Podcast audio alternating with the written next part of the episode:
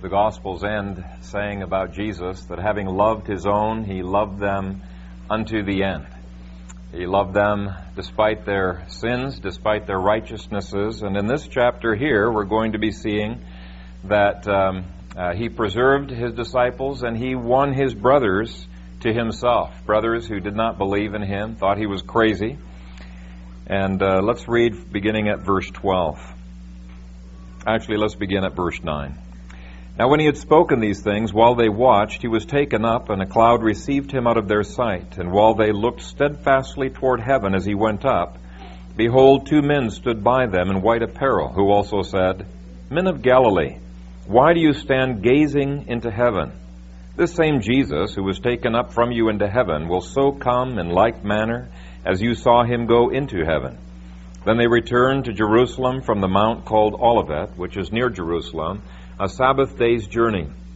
And when they had entered, they went up into the upper room where they were staying Peter, James, John, and Andrew, Philip and Thomas, Bartholomew and Matthew, James the son of Alphaeus, and Simon the Zealot, and Judas the son of James. These all continued with one accord in prayer and supplication with the women and Mary, the mother of Jesus, and with his brothers. Amen.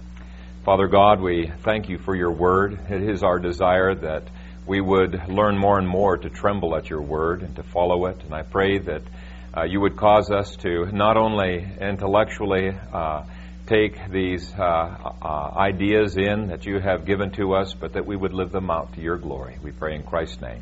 Amen. You may be seated.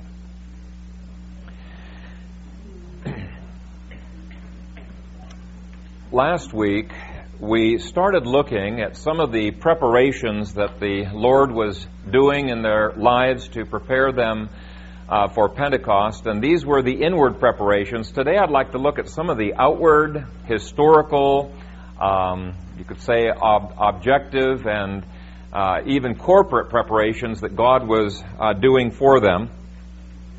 And another way of saying this is that Pentecost was uh, when it came, something personal was going on, but there was also something of historical significance. And so, what theologians have done is they've taken two Latin phrases to distinguish two different things Ordo Salutis and Historia Salutis. Now, Ordo Salutis, order of salvation, talks about the order in which God's grace was working within our lives. Uh, things like effectual calling and regeneration, faith, justification, sanctification, glorification, and there's other things as well. When does the baptism of the Spirit occur and the sealing? Those are all Ordo Salutis.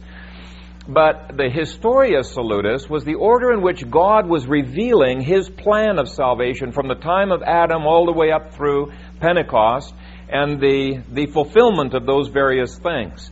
And both of those are very important to understand. Um, uh, we were given the Spirit uh, at the time that we came to faith in Christ, at least after Pentecost. That was the one way it, uh, it worked. But there was a time when the Spirit was given to the church itself, and that happened at one time on Pentecost Day. That would be Historia Salutis. Our inward infilling is the Ordo Salutis. Now, many people, unfortunately, confuse the two.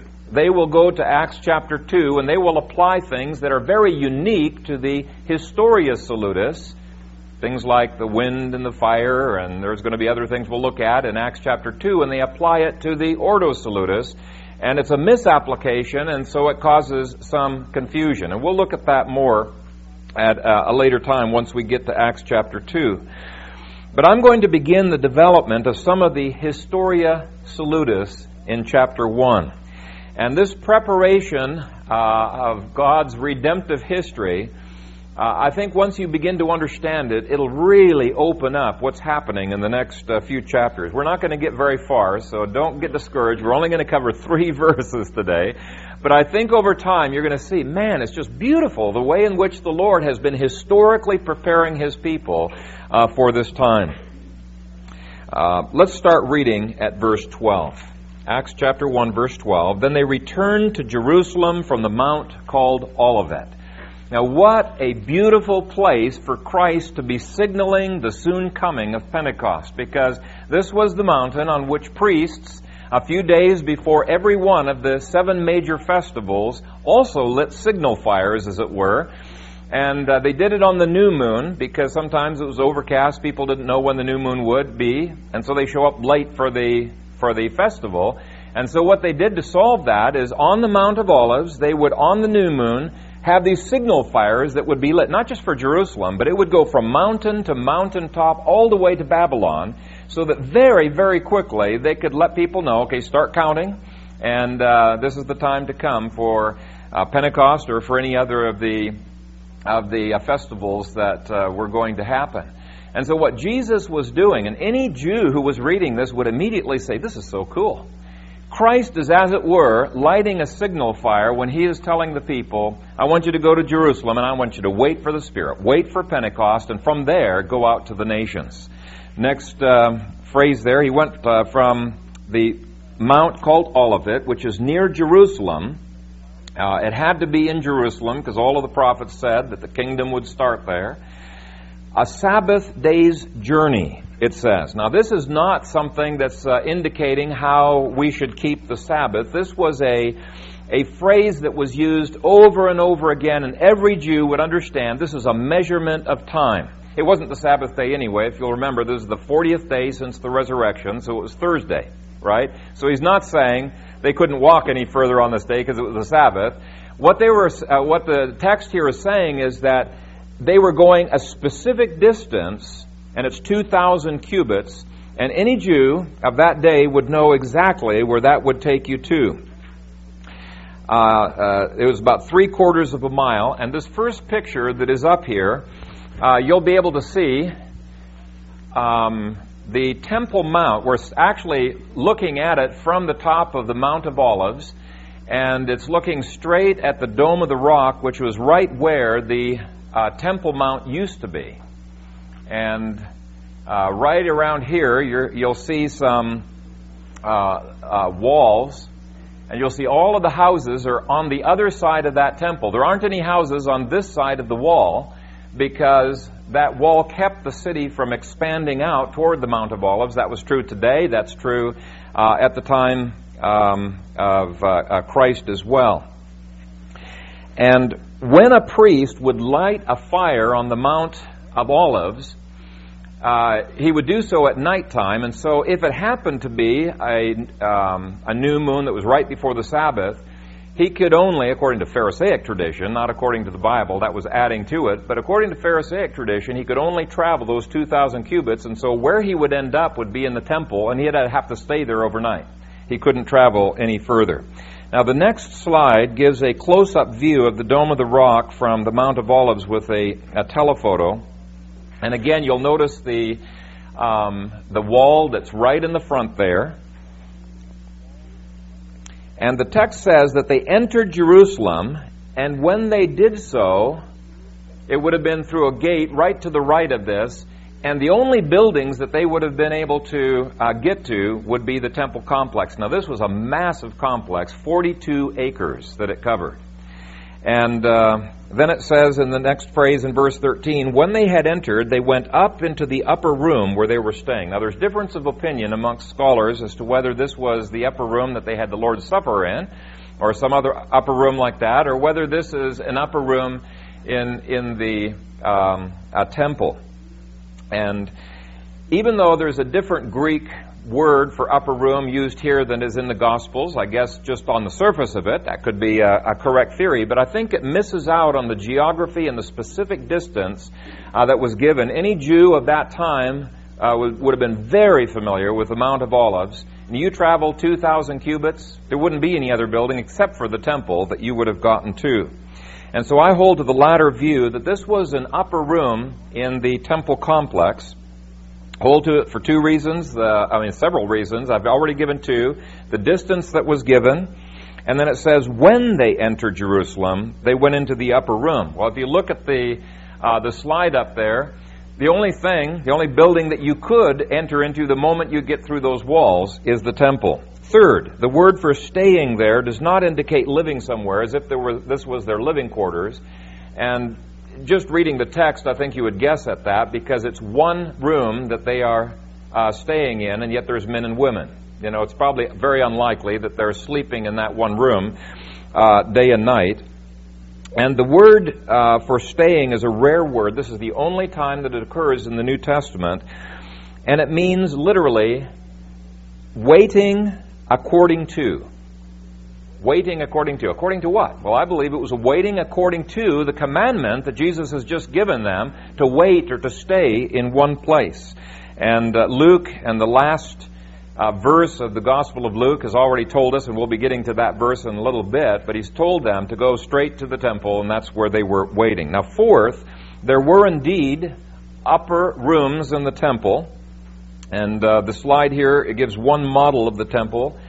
And again, keep in mind this is a massive, massive building. It's uh, 42 acres, and uh, I believe that the house portion of this uh, temple is the complex right over here, sometimes called Herod's portico, sometimes it's referred to as Solomon's porch.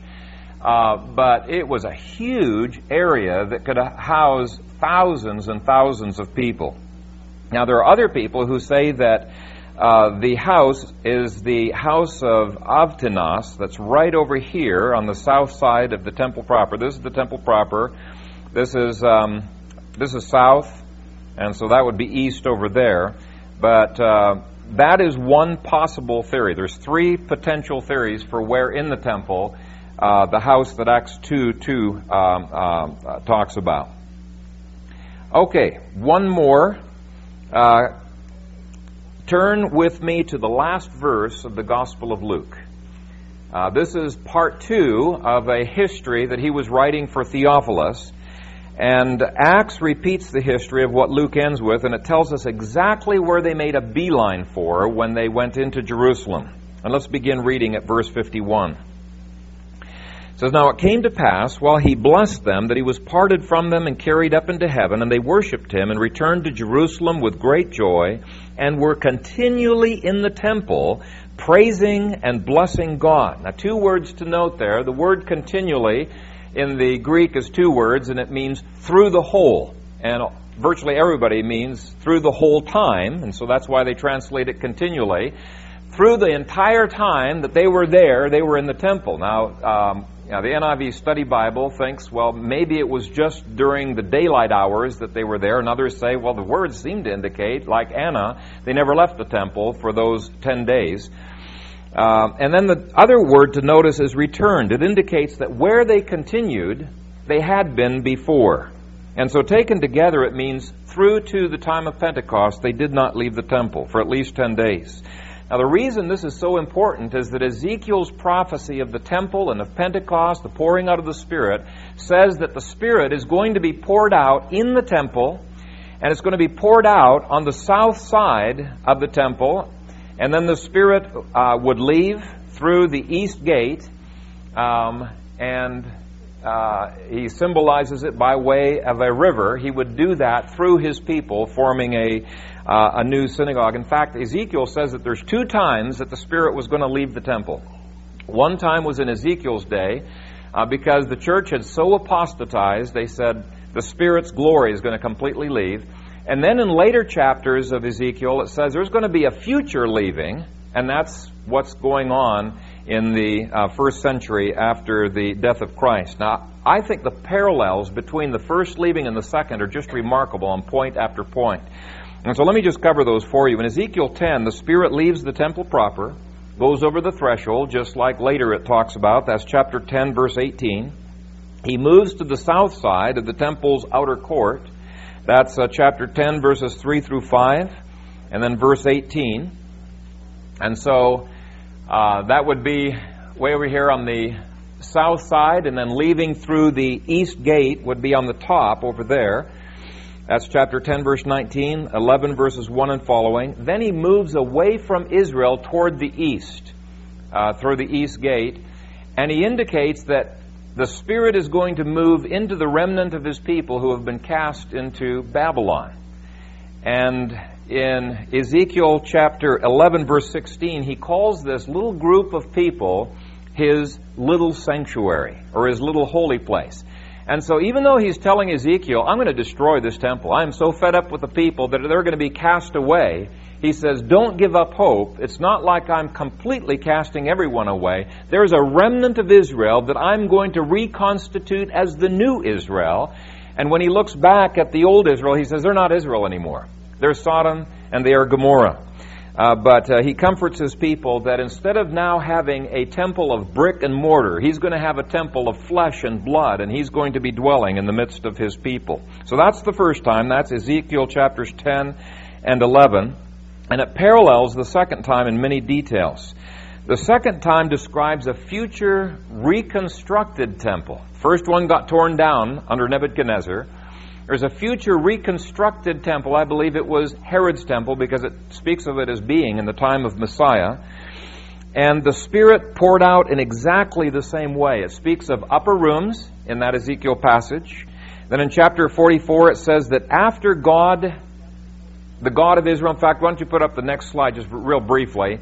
After the God of Israel walks through the eastern gate, and this is a picture of the eastern gate there, that God is going to make sure that that gate is walled up. And uh, Jesus walked into this, the triumphal entry. He walks out of that, and it's very interesting. All in front of this whole area are tombstones, and the reason that those are put there is because the Jews did not believe that the Messiah has come yet, so they're still looking for a fulfillment of Messiah to walk through those uh, th- that gate there. And the Muslims say, we're going to make sure that this can't be fulfilled. So they wall it all up and they plant a whole bunch of graveyards in front. They think that the Messiah would never go through those graves, apparently. And uh, little do they realize it's already been fulfilled to a T. Anyway, why don't you go back to the previous overhead? Ezekiel in the next chapters uh, continues to describe this temple. And in verse 47 says that the Holy Spirit, symbolized by a river, would leave the temple once again. It starts as a trickle again to the south side of the of the altar, which would be over in that in that section of the temple complex, flows out of the east gate, just like at the first time, grows into a huge river that eventually brings healing to the whole world. That's exactly what happened at Pentecost. God's Spirit was poured out in the temple, made the remnant of Israel into his tabernacle, as he promised in Ezekiel 30, uh, 37. And whether you believe that the house of Acts 2, verse 2, is the entire temple complex, which is the way some people take it, or if it's the house of um, uh, Avtinas oh, up in that section, or if it's the uh, the southern portico over there, it's clearly to the south that the Spirit was poured out upon His people. And as Spirit filled Christians leave the trem- uh, temple, that little trickle becomes a broader and a broader river. He says if initially it was up to his ankles, then it's up to his knees, and finally it's so broad he can't even swim over it, and eventually it brings healing to the whole world. That's the imagery, and I believe that was what was in Luke's mind, along with some other prophecies we'll look uh, at later when he's writing these first uh, couple of chapters. And um, we're having to go through this a little bit slowly because there are so many objections to this interpretation. There's a lot that hangs on it in, in Acts chapter 2. Now, one objection that people bring up is that disciples would never have been allowed into the temple. They're a persecuted minority. Why in the world would they be going into the temple? That's a sure way for them to get arrested. But um, that is simply not the case. Um, there are constant references to the whole church gathering in the temple, and I want you to turn with me to a couple of those. Acts 2, verse 46. This is after Pentecost. There's already 3,000 believers that have gathered together. And it says here in uh, verse 46 So continuing daily with one accord in the temple and breaking bread from house to house. So they didn't have to remain in the temple after Pentecost, but they continued to worship at the temple, and then they broke either communion, or some people say, no, that's just their meals that they had uh, from house to house. But it's obvious, even after hostilities, they're worshiping as a church somewhere on the temple facilities. Uh, look next at chapter 3 and verse 11. Now, as the lame man who was healed held on to Peter and John, all the people ran together to them in the porch, which is called Solomon's, greatly amazed.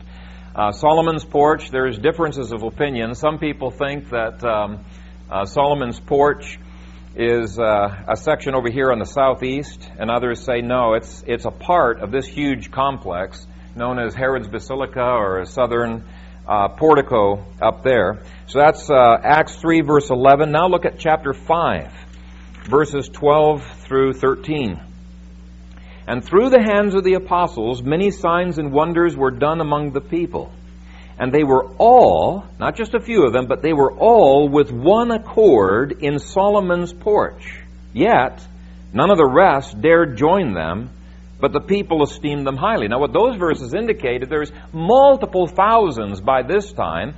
Um, I don't know how many. It would have been probably over 10,000 by this time. And yet they're a cohesive group meeting in one place in the temple, separate from the rest of the people. How in the world could that go on? The priest can't forbid them. Well, how, how does that happen? Well, what was going on in the first century is that there were a lot of denominations. They speak of them as sects of Judaism, S E C T S and uh, these denominations were able to rent various portions of the temple and uh, meet together there. And there wasn't a whole lot that the priests could do about it unless they brought them up on charges. Uh, they couldn't evict them. They've already given their rent money, and so it's theirs to, uh, to meet at. And so that's what's going on in those passages. Um, let me show you another picture. This is a, a painting, another model of the, the temple. And, and this is oriented just a little bit differently. Let me get my bearings here. Okay, this would be this would be the south, south over here, and since the uh, temple always faces east, is that correct? That would be west. That would be west. It's upside down, I think. It's inverted. It should be going to the east uh, on that temple. But anyway, what I want you to notice on here is uh, the court of the Gentiles is this whole section all the way around the periphery. That's 35 acres. And it was a massive uh, area. The whole complex was 40, uh, 42 acres large. And uh, there were, it was able to accommodate 400,000 to some of the festivals had over a million pilgrims that were in that temple complex. And so God is setting up a time when huge numbers of people are going to be able to be witnessed to. Now, you still do have a problem. One very legitimate objection that has I've not seen raised, but uh, very easily could be raised, is how in the world were they ma- able to manage to rent one of those areas? You had to have a Levite who would represent you. And uh, John Gill and other commentators believe that Barnabas was that representative.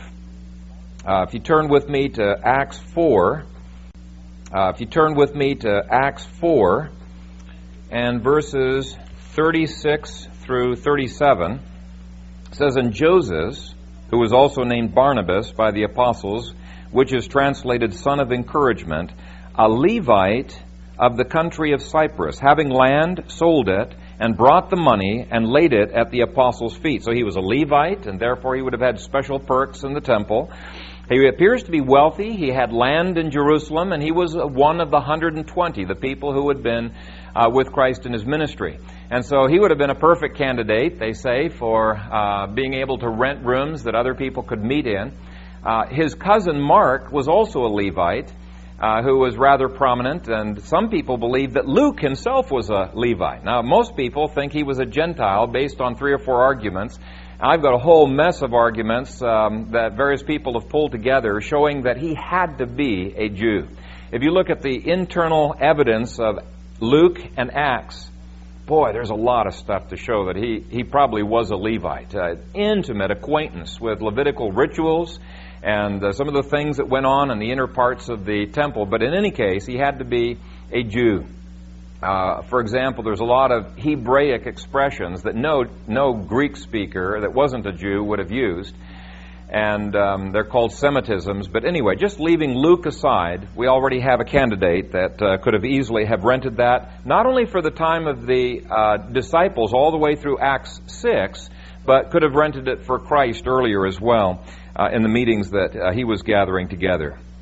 Now that brings up another objection did the temple even have upper rooms? And I've already anticipated it with uh, some of the different um, rooms. And if you'd put up the next slide, Joel, um, you can see on here, you can see on any of the slides that there are upper rooms on each of the on each of the drawings. Nobody knows for sure what Herod's temple looked like. Uh, so some of them have more buildings than others do. Wow, that really didn't turn out very well, did it?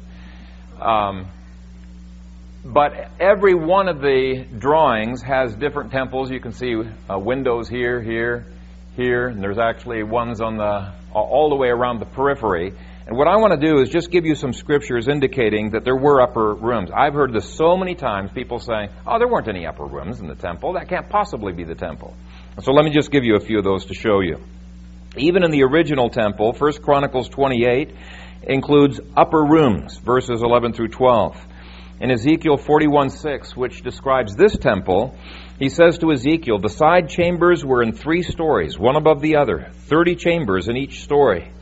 However, the temple area, verse 16 says, Galleries all around. There are three stories opposite the threshold. Chapter 42, opposite the pavement of the outer court was gallery against gallery in three stories. Verse 5 speaks of upper chambers, middle and lower stories of the building. The next chapter says the same. And so every part of that temple, the inside walls, the outside walls, uh, as well as the buildings, had at least three stories, according to Ezekiel. And I believe it's Ezekiel's temple that the Holy Spirit fell down in. One other objection that's frequently given is that the Gospel of Luke earlier referred to the upper room we mentioned that uh, they met in. And if Theophilus was reading consecutively Luke through Acts, He's just read about them meeting in an upper room. First thing that's going to come into his mind is the upper room they were in before. We'd say, no, it wasn't. Not if he was reading it in the Greek, because there's a different Greek word that's used here as is used in Luke. And secondly, even though this is a common word for upper room, this word is exactly the same word that's used in the Septuagint translation of the Ezekiel passage. Another objection I have uh, frequently heard is you couldn't sit in the temple. And so, since Acts chapter 2 says that they were sitting when the Holy Spirit fell, this couldn't be the temple. Well, let me just read you a couple of scriptures to show this simply is not true. Matthew 26:55, Jesus says, "I sat daily with you, teaching in the temple, and you did not seize me." So it's not just one person sitting, I sat with you, implying they were sitting as well. Uh, Luke 2:46 says about Jesus when he was a child, they found him in the temple sitting in the midst of the teachers. And so there's teachers all sitting around. Jesus is sitting. He's not a teacher, but he's sitting right along with them. And other scriptures like John 8 2. And the truth of the matter is, even secular history says that there were huge numbers of rooms, large enough to ac- accommodate crowds, and they had benches. They were able to uh, sit in all of those. And so, where's the best place for them to wait? In the temple. And Jesus actually commands them, when they, the word for waiting is to sit in Jerusalem. Kathistemi. Now, there's another objection that's brought against this, and that is in Acts chapter 2, verse 2. It says, And suddenly there came a sound from heaven as of a rushing mighty wind, and it filled the whole house where they were sitting. You say, it's very clear. They were in a house, they were not in the temple. And uh, I've already anticipated that to some degree, but I want you to notice here that it doesn't say that the sound filled Jerusalem it filled the house. And secondly, Luke makes clear who were the ones who heard that sound. Look at verses 5 and 6. And there were dwelling in Jerusalem Jews, devout men from every nation under heaven. So these are the pilgrims who have come all over the world. Just hundreds of thousands of these uh, pilgrims have come. And then it says in the next verse, And when this sound occurred, the multitude, not a multitude, but the multitude he's just finished talking about, all of these pilgrims, the multitude came together and were confused because everyone heard them speak in his own language. And so if it was a, a, a private house, my question would be how in the world would you have gotten all of these massive numbers of people together in front of a house? Um, you know, they would have been, if the disciples were off in a different building, they would have been scattered throughout Jerusalem as well, eating their meals and doing whatever, unless this was the time when they gathered all together in the temple for the festival. And uh, I would also say, secondly, how could they see the apostles and come together to witness them preaching? It must have been a massive plaza in front of this um, house enough to accommodate not only the 3,000 that got saved, but many, many more who didn't get saved. To me, it's almost inconceivable that you could find a house in Jerusalem that would fit uh, uh, all of that, uh, those um, requirements.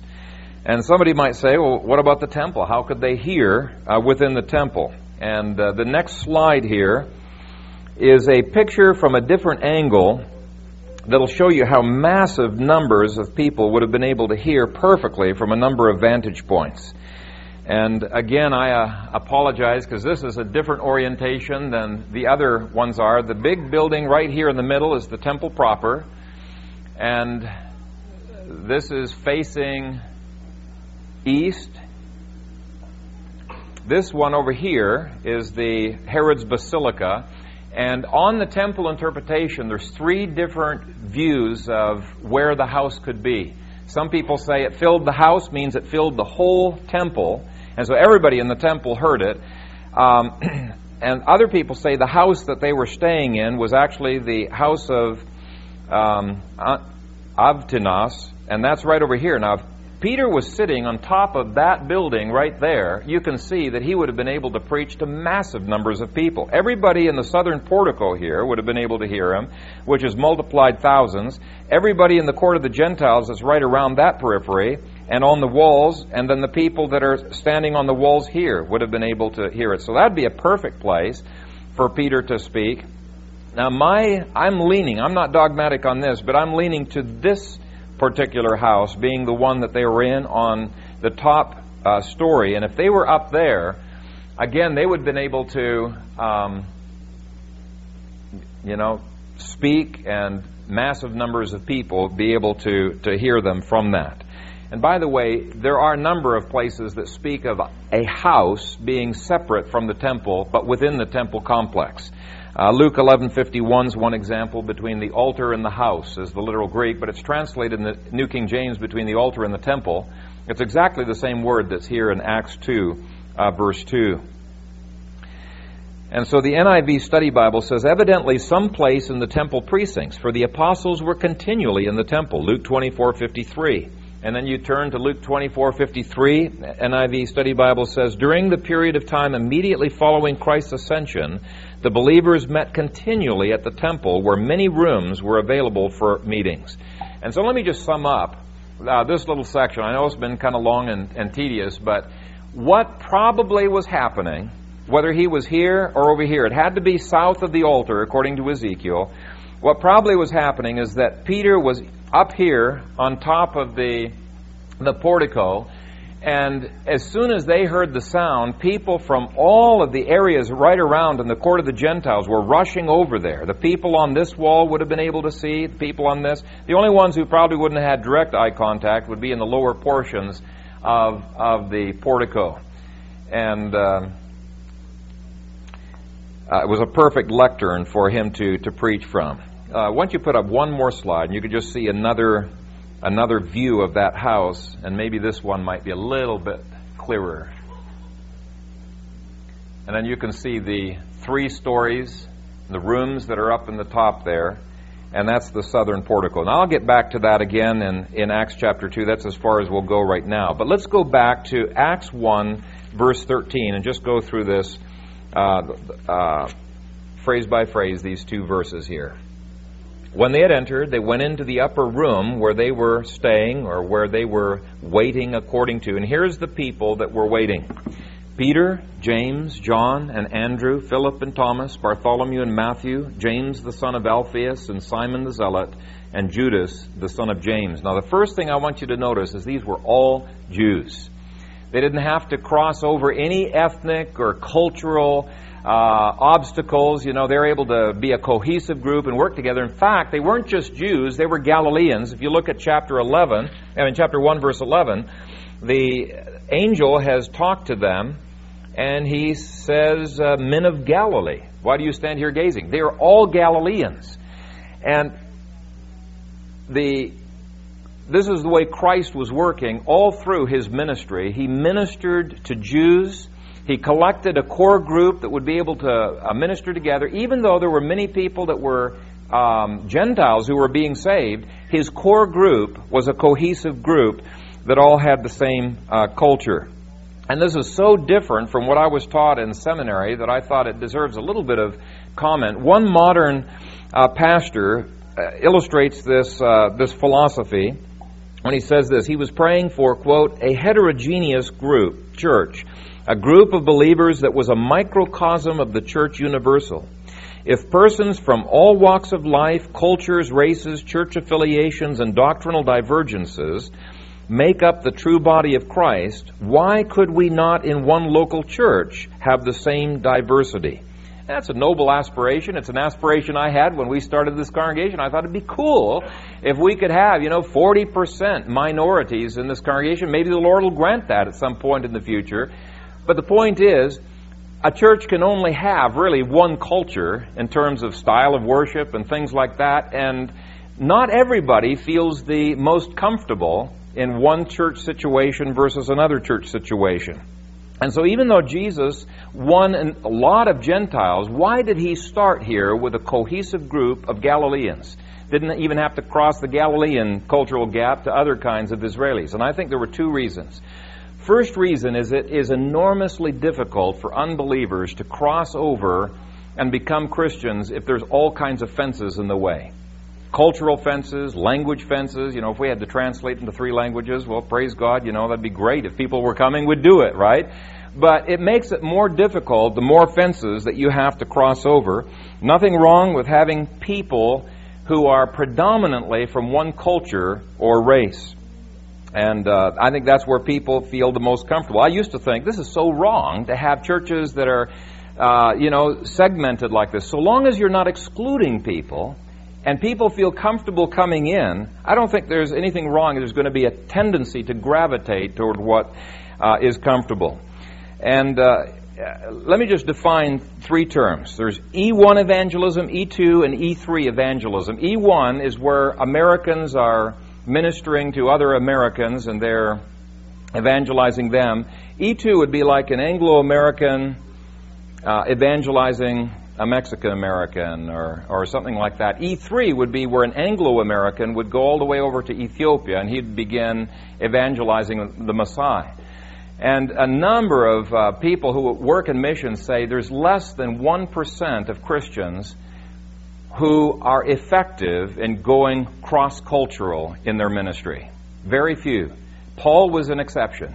The other disciples didn't appear to be able to do that. Barnabas was another exception. And um, I think some real neat things come out in Acts chapter 6 when you realize Jesus was just being practical when he said, to be effective, at least the core group, that's uh, ministering together needs to make sure they don't have the obstacles. They're able to move forward. Now, that does not justify racism, and we'll never tolerate racism in this church.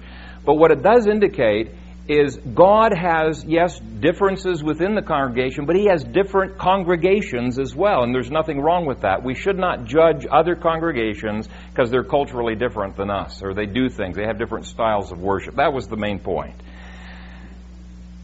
Second, why the 12 apostles? Because they, this is um, the second reason why I think Christ had a cohesive group. He was not replacing Israel with something totally different. What he was doing, just like in the time of Ezekiel, Ezekiel had a remnant of Israel who became the new Israel. That's what's happening here. Um, he reconstituted a new Israel, took the remnant, and he said, This is now going to be my sanctuary. I'm going to put my spirit in them, and just as in the time of Ezekiel, he looked back to the land of Israel and he says, That's really not Israel anymore because my spirit has left them. That's Sodom and Gomorrah. That's what Acts does. Here are baptized Jews. All of these Jews were baptized, but they weren't Christians. And he said, You need to be baptized and you need to be, become Christians. This was so offensive to the Pharisees because they thought that they were. He was treating them as pagans who needed to come into the church, who needed to come into the true Israel that was being uh, reconstituted. And so in the book of Revelation, Jerusalem is called Sodom and Egypt, where also our Lord was crucified. Um, and so the church, really, over and over in the New Testament, is called the Israel of God. For how many years was the early church, you know, way over 90% Israel? And Gentiles were being grafted in, just like in the book of Esther. It says many Gentiles became Jews. So don't be confused by the New Testament passages that speak of the church as being the Israel of God. There's coming a time, I think, when what's called Israel in the Middle East is going to be converted, and they will be natural branches grafted into the church, but it's the church that they left that is the Israel. So why apostles? Because there needs to be 12 patriarchs for the new Israel. Why 120 brethren? Uh, because that was the minimum number of men that it took to make a separate community, and they were going to become a separate community, and even the Spirit would leave and um, tabernacle not with brick and mortar, but with flesh and blood. Um, why does God organize the New Testament church at the time of Pentecost? Because that's the festival that prophesies the ingathering of the Gentiles. Why did he establish 12 apostles in Luke 9? And the very next chapter, he sends out 70 disciples, 70 apostles, as it were, to speak in his name, to represent him. Because again, just as under Moses there were 12 princes over Israel, but they also needed the 70 elders over Israel, these are constituting the foundation for the new Israel that God's going to set up. And so it's very critical that Matthias be replaced. And we've spent so much time on just the, the, building, you know, where does the Spirit get poured out? That we, are not even going to get to Matthias today, but he was a true apostle, I believe. And he had to be there so symbolically the church as a whole could have the Spirit poured upon them. Now, we'll continue on that uh, on another day, but let's finish off verse 14. These all continued with one accord in prayer and supplication with the women and Mary, the mother of Jesus, and with his brothers. Uh, the literal Greek is that these were all persevering in prayer, and it takes perseverance to pray for 10 days. and we're called the persevering prayer. Next, notice that it's not just the work of the men, but the women are present, or literally, uh, some translate it, the wives of, of the men were present there as well. And notice, third, that they were praying with Mary, they weren't praying to Mary. Okay? she is to be honored, but she's not to be worshiped or venerated. She's to be recognized as having a very important role in the redemptive history down through history, but she is not to be prayed to. She submits to the apostles just like all of the other disciples do, and her name doesn't even appear in Scripture anymore after this. Uh, the heresy of Mariolatry that's been invented by the Roman Catholic Church has absolutely no basis in the Scripture. They say that she was born sinless, she died sinless, she was, uh, you know, raised on the third day. Her body did not see corruption. She's sitting in the heavenlies, you know, as the queen of heaven. And uh, many even now are teaching she's a mediatrix. And the scripture knows nothing of that. Now, we shouldn't go to the opposite extreme and say, okay, let's dishonor Mary even though she admits she's a sinner in need of salvation in Luke chapter 1, she is honored in the scripture as being an example of faith to all believers. The fourth thing to notice is that the brothers of Jesus are converted. Verse 14 ends, and with his brothers. And to me, this is such an encouraging, encouraging word. In Mark 3, verse 21, his brothers accused him of being out of his mind. They wanted to have him bound. In John 7 3, his brothers rebuke him. In John 7 5, it says, For even his brothers did not believe in him. They're unbelievers. And it can be so discouraging to have the people you love the most to be the people who are the hardest ones to get the truth to, you know? It's just uh, very, very discouraging, especially if you're a first generation believer and you see none of them are buying into the truth. Well, what I want to encourage you with is that even though Jesus did bring division to his own household, as he prophesies will happen when new believers come to Christ in the future, he says that his purpose is to reach the family, the entire family. He did not ignore his family. In fact, uh, all of his brothers not only became believers, but James became a leader in the church in Jerusalem, and he wrote one of the books of the Bible. And his brother Jude wrote another book of the Bible. He reached out to family. Five of the apostles were cousins. And um, I had to put a footnote in the bottom here because uh, if somebody wants me to defend that, I've got all of the logical deductions that show. But five of the apostles were cousins, and there were a couple sets of brothers not related to him.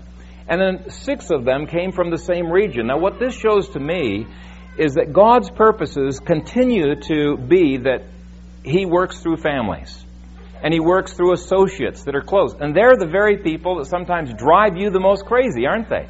And yet you, by faith, can say, Lord, I claim this family, and I claim these close associates you've brought into my uh, in, into relationship with me. I claim them for you. And um, we can be encouraged by that. Two more quick applications. It's clear from what we've seen so far that in connection with Pentecost, our God is an awesome planner. Just an incredibly awesome planner. From before the foundation of the world, He had planned every detail of this event. He planned exactly how the buildings had to be constructed so there would be, be able to be a portico there that they could preach from. Uh, he made sure that there was a Levite that was converted so that Jesus would have access to places in the temple where he could preach and the apostles would have access. Uh, the east gate being opened before Jesus walks through it and being closed after he walks through. I mean, there's so many details that he was in control of. And the God who controlled every detail of Pentecost controls every detail of your life today as well. Now, could Herod have messed plans up? Could he have been trouble? Yes, he could have. But God, in his providence, so controlled Herod, he was anxious to please these Jews. I mean, he poured gobs of money into the building of this temple. Now, could he have built the temple totally wrong? Well, theoretically, yes, but providentially, we would say no, it's impossible. Uh, Josephus says he was really motivated to please these Jews, so he conformed the plans to the dimensions exactly given in the Scriptures. And so we can trust God even today to work through the free work, workings of the evil men all around us to be working it together for our good and for His praise. The last application is we can trust the Bible to be an infallible document. Uh, there's so many, we just barely scratched the surface, and this was kind of a heavier sermon today, but we barely scratched the surface of prophecies that were beautifully fulfilled in the book of Acts. We can trust Old Testament prophecy. We can trust the New Testament. Well, John Gill, an older commentator, said, We've got to live by every word of Scripture. And everything that was included here um, was intended for our edification. The direction that they traveled, the fact that they returned, the exact distance they traveled, the nature of the upper room, the names of the apostles, you know, that God's work, the grace of work was at work in his disciples' life, all of those were important. And so I want to exhort us to dig deeply and to cherish and live by and love the, the Scriptures. Let's pray. Thank you, Father, for the book of Acts.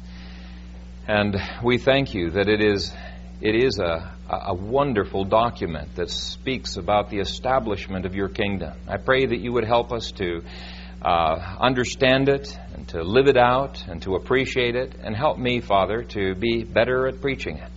And may you be glorified in all. We pray in Christ's name. Amen.